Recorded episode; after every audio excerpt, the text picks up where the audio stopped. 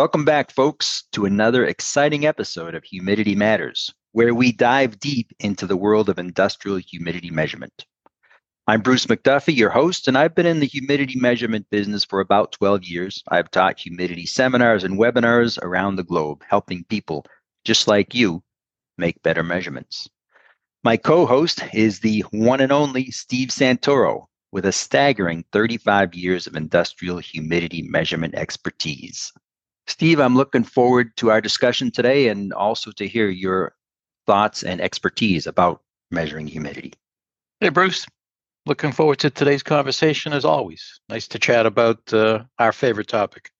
The purpose of this podcast is to help you make a better measurement, and better meaning more accurate and reliable. Because when you do make a more accurate and reliable measurement, your process is more efficient and you get higher quality output. So let's dive in and discuss why humidity measurement really does matter. This is a two part, this is part two of a two part series where we're discussing the 10 questions that you should ask and have answers for when you're selecting a hygrometer. In part one, if you recall, we answered the first five questions. Number one was question you should ask is why are we measuring humidity or why do we need to measure it? Number two, what humidity parameter will you, we use and why? Number three, what is the expected range of measurement? And this could be humidity, temperature, or pressure. Number four was what level of performance will we need and why? Talking mostly about accuracy and other factors. And number five, what type of output will we need to get the measurement to a place where we can use it? So I do suggest if you didn't listen to part one, to go back and listen to that either before or after you listen to this one. And so you understand um, how these questions, the details about behind these questions and why they're important and why it's very important to go through each one, even if you're replacing an existing instrument. So, what do you think, Steve? Uh, any comments about this 10 step process in general before we jump into the details of questions six through 10? Well, Bruce, yeah, I, I mean, you've stressed the importance of this, and, and we do as well. I mean, we've found that reviewing these questions in advance really results in, in a better solution, a more cost effective solution, and generally will eliminate surprises that could happen during installation or operation. So I think the more we can ask in advance, uh, the better it will be, uh, rather than trying to uh, ask these questions after and trying to diagnose a problem that we could have averted uh, by doing this early. Yeah, and I know I've seen it, and I think you've seen it too, Steve, and and our engineers in the office see it, where somebody buys an instrument that measures humidity, and it's that's just not enough. There's so many other factors to get the right instrument into the right application. The steps six through 10 we're going to discuss today. Number six is what's the most practical configuration for your application. Number seven, what is the composition of the air or gas we will be measuring? Number eight, what are the installation requirements? Number nine, what are the cost versus performance issues we should consider? And number 10, you should ask, what can I expect from the manufacturer or distributor for after sales support? Our first question, again, this is number six of the 10 parts series. Steve, this one's about instrument configuration. There can be hundreds of different configurations that somebody could choose from. So, how does one decide what's the most practical configuration? Well, we generally will try to find out as much as possible where the installation is going to take place. Do we need something that's going to be portable for spot checking? Would it be permanently mounted? And if so, uh, what does the installation look like and what mounting options do we have? Is it going to go on a wall? What do we have access to? We've also found uh, more recently uh, with the advent uh, uh, of phones and being able to snap pictures that uh, a lot of times sending a picture along can help in the uh, selection of the product. Uh, there's nothing better than seeing it up front, and and hmm. sometimes mm. that in itself initiates even additional questions. So less surprises, more information in advance. Okay, that makes sense. Um, so basically, somebody needs to decide um, the instrument? Is it portable? Is it wall mounted? What's the power? What's the calibration requirements? There's a lot of details that go into selecting the most uh, convenient or practical configuration. And, and sometimes we find, you know, one question leads to another. So exactly. Yeah, exactly. Okay, question number seven. What is the composition of the air or gas? I mean, come on, Steve, air is air, right? Why should we care about what we're measuring here? Well, air kind of a broad term to be made up of a lot of different chemicals. So sure. we do need to know a bit more about what's in that air that we're trying to measure. So humidity measurement can be a bit trickier compared to other parameters such as temperature.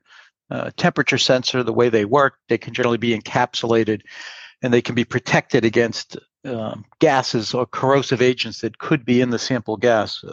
Nature of the humidity sensors we talked about in the past, it, it sort of needs to breathe with the air. It has to absorb and, and, and desorb that, uh, that sample air. So there can be things in the air that can affect the humidity sensor, its performance, its lifetime, uh, it's a drifting ability to how it stays stable. So it, it is critical to know what's going to be in the sample gas, the kinds of concentrations of the gas.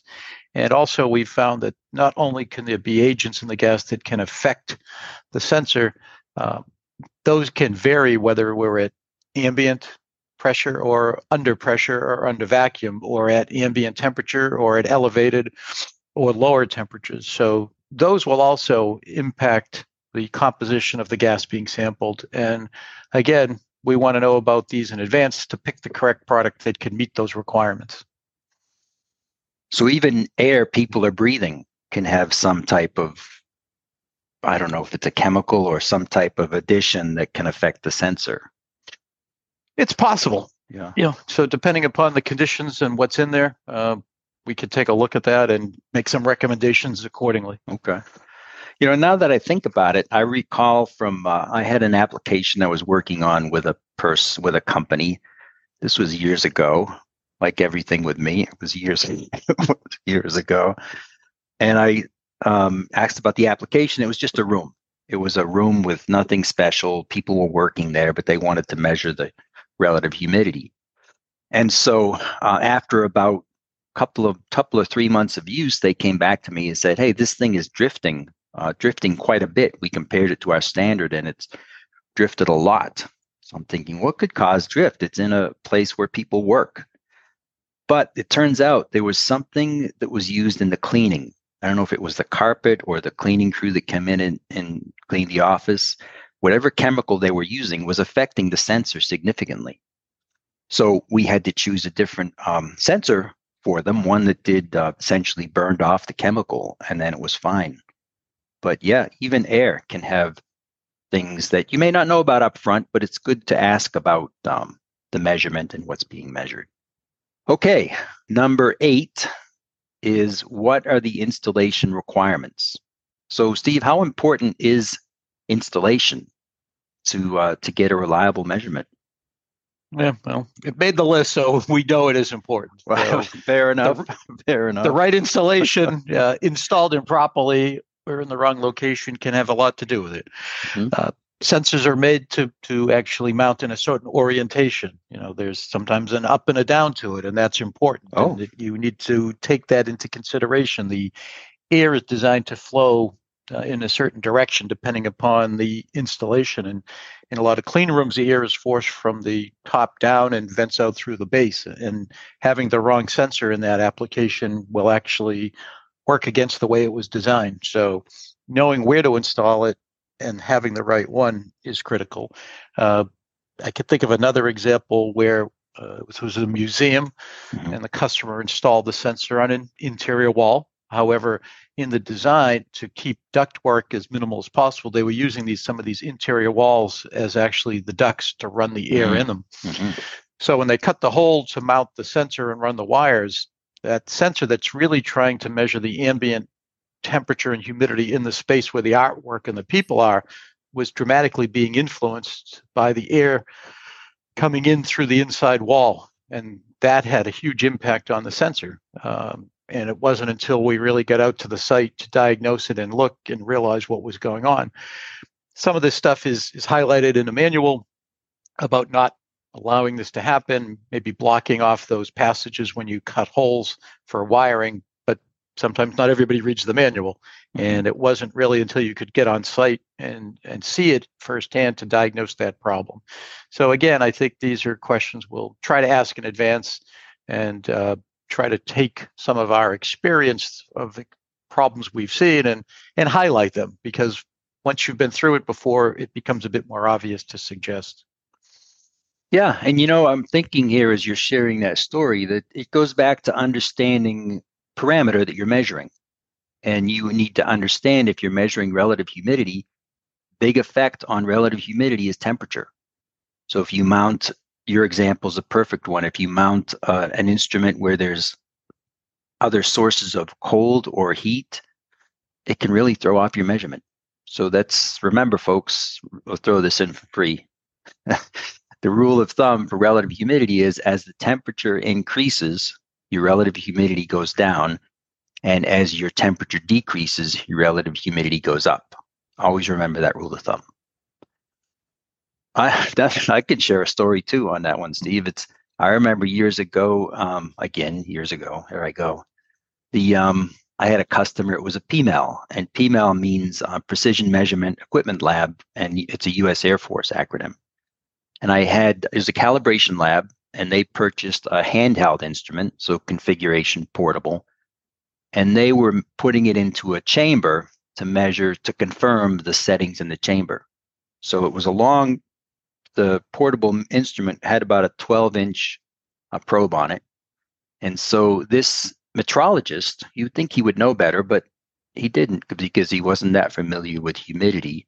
He put the probe into the chamber, which was set, I think, at 40 degrees C. The room, of course, is around, I don't know, 22, 23 C. And half of the probe, half of the steel is in the room, and half of the steel is in the chamber. And so he didn't realize the dramatic effect that temperature difference would have across that steel. So it goes to the installation requirements. It's is it an oxymoron that it's a portable and the, and the word is installation? Maybe, maybe not, but just these things have to be used in the right way to make sure you get that accurate measurement. Okay, question number nine. We're talking about cost versus performance. Um, what are some cost versus performance issues to consider that somebody should consider when they're purchasing a hygrometer, Steve? Well, I think one rule is uh, just because it's more expensive doesn't mean it's always the best solution. We've found in, in many times by asking these types of questions that the solution uh, for the best instrument for that condition may well be a less expensive one than, than the most expensive option. So adding features that uh, really aren't going to benefit don't necessarily help make it be a, a more accurate or better performing device. In some cases, it can be even more complicated uh, and it makes the maintenance that much more difficult. So, uh, part of it is about what really needs to be done. And we've had some people who just feel that if I get the most expensive device, I'm going to get the mes- measurement. You know, in some cases, you may need all those features, but there's going to be others that aren't. And we're happy to take people through those conversations. And the better solution in some cases may be one that is less expensive than the one initially uh, selected. So it's um, that cost doesn't necessarily mean just because, as we mentioned, it's more expensive will be your best solution. Well, what about a different take on this question on cost versus performance? What about um, lifetime cost? Are there some considerations for a company that's going to buy a hygrometer and think about cost over time versus initial cost of the instrument? Yeah, I think, you know, too often people just look at that initial cost and are there ways to maintain that device? How stable is it? Um, almost any instrument can be calibrated accurately the day it leaves the factory, but if it only lasts for a day, it's it's of little use. So it's not just about that initial cost, but how often do I need to calibrate this? And what are my calibration options? Does it always have to go to the factory? Has the manufacturer developed a technique or a method or a solution that allows maybe field calibration against a reference device? Uh, so the spending a little bit more upfront in many of these cases can actually save you money in the long run. It's just a matter of taking that conversation beyond just the initial, say, sticker price of an instrument. So when somebody buys a hygrometer, they need to understand um, these factors, and these the way these questions are designed is they kind of build on one another. So when you get to this point and talk about um, calibration and maintenance and replacement and lifetime expectations and so on, this is where cost versus performance comes into play. A Vaisala hygrometer might cost more than a competitor's hygrometer, um, but if you have to spend more money calibrating the competitor's hygrometer over five or 10 years, um, that analysis should also come into play and how long that instrument will last. So, right.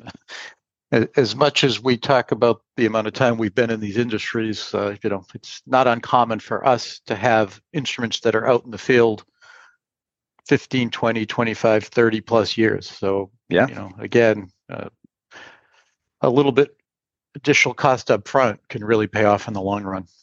Absolutely. Okay, that brings us to the last but not least question number 10. And that is what should I expect from the manufacturer or distributor in some cases post sale?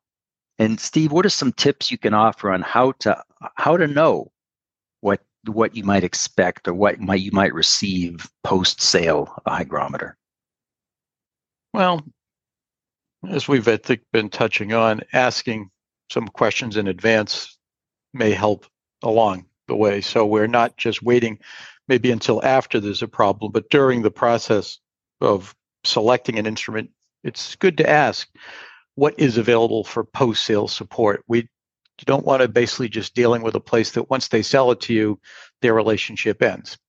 It may well be the case uh, buying through some low cost provider. That's what they're going to do. And as a result of that, then they don't have the capability and the support behind it.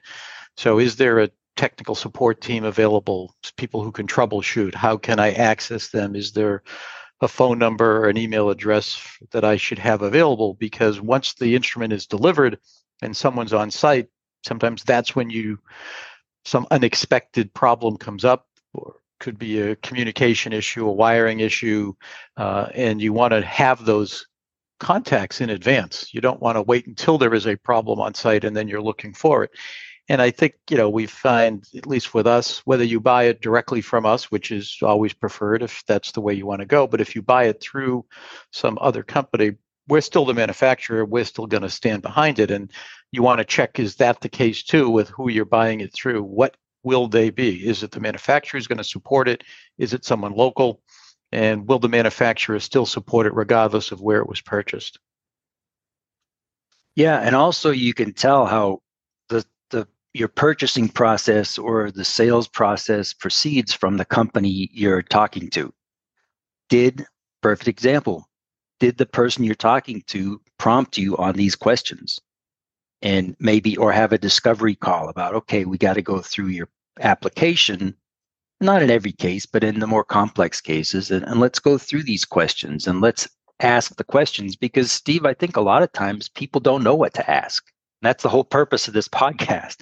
This this particular podcast is people don't know what to ask. So we're saying here's the things you should ask or should be asked by the sales rep or the engineer. Correct. Yeah. Again, uh, a little bit of work in advance really saves uh, a, a lot of problems down the road.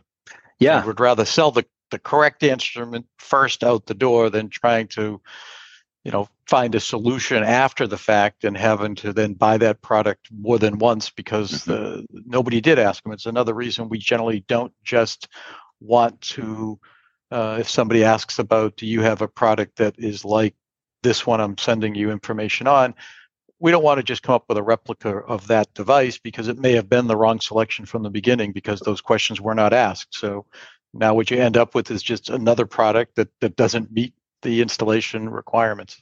Yeah, and who knows what um, if it's a new installation or a new facility, and maybe it's a, a semiconductor, a fab for microchips. and you don't you do something wrong even on the measurement side and that project gets stalled that's big deal.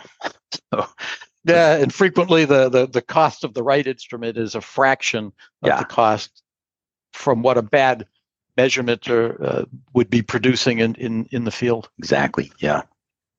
Just as a reminder we we did uh, post a document uh, in the first half of this podcast when we did the first five questions. We can post it again on this so you can have a reference of what these questions are as a reminder when you are dealing with some manufacturers. Uh, it's always good to have that list to work off of because there are a lot of questions and we don't want to skip over any of them. Yeah, we'll post it again in the show notes. And it's it's a pretty good checklist. It just goes through each of the questions and then bullets underneath each question for things that should be discussed. So yeah, definitely I will uh, include that in the show notes, Steve. Well, Steve, once again, thanks for sharing your knowledge and experience with our loyal listeners to help them make a better measurement of humidity. Always enjoy getting together chatting with you, Bruce, as we do. Looking forward to what's coming next. Well, thanks for listening, everyone. And make sure you join us next time on Humidity Matters, where we're going to discuss best practices in humidity measurement. And this will build on our discussion about choosing the right hygrometer. And don't forget, when it comes to product quality and process efficiency, humidity measurement does matter.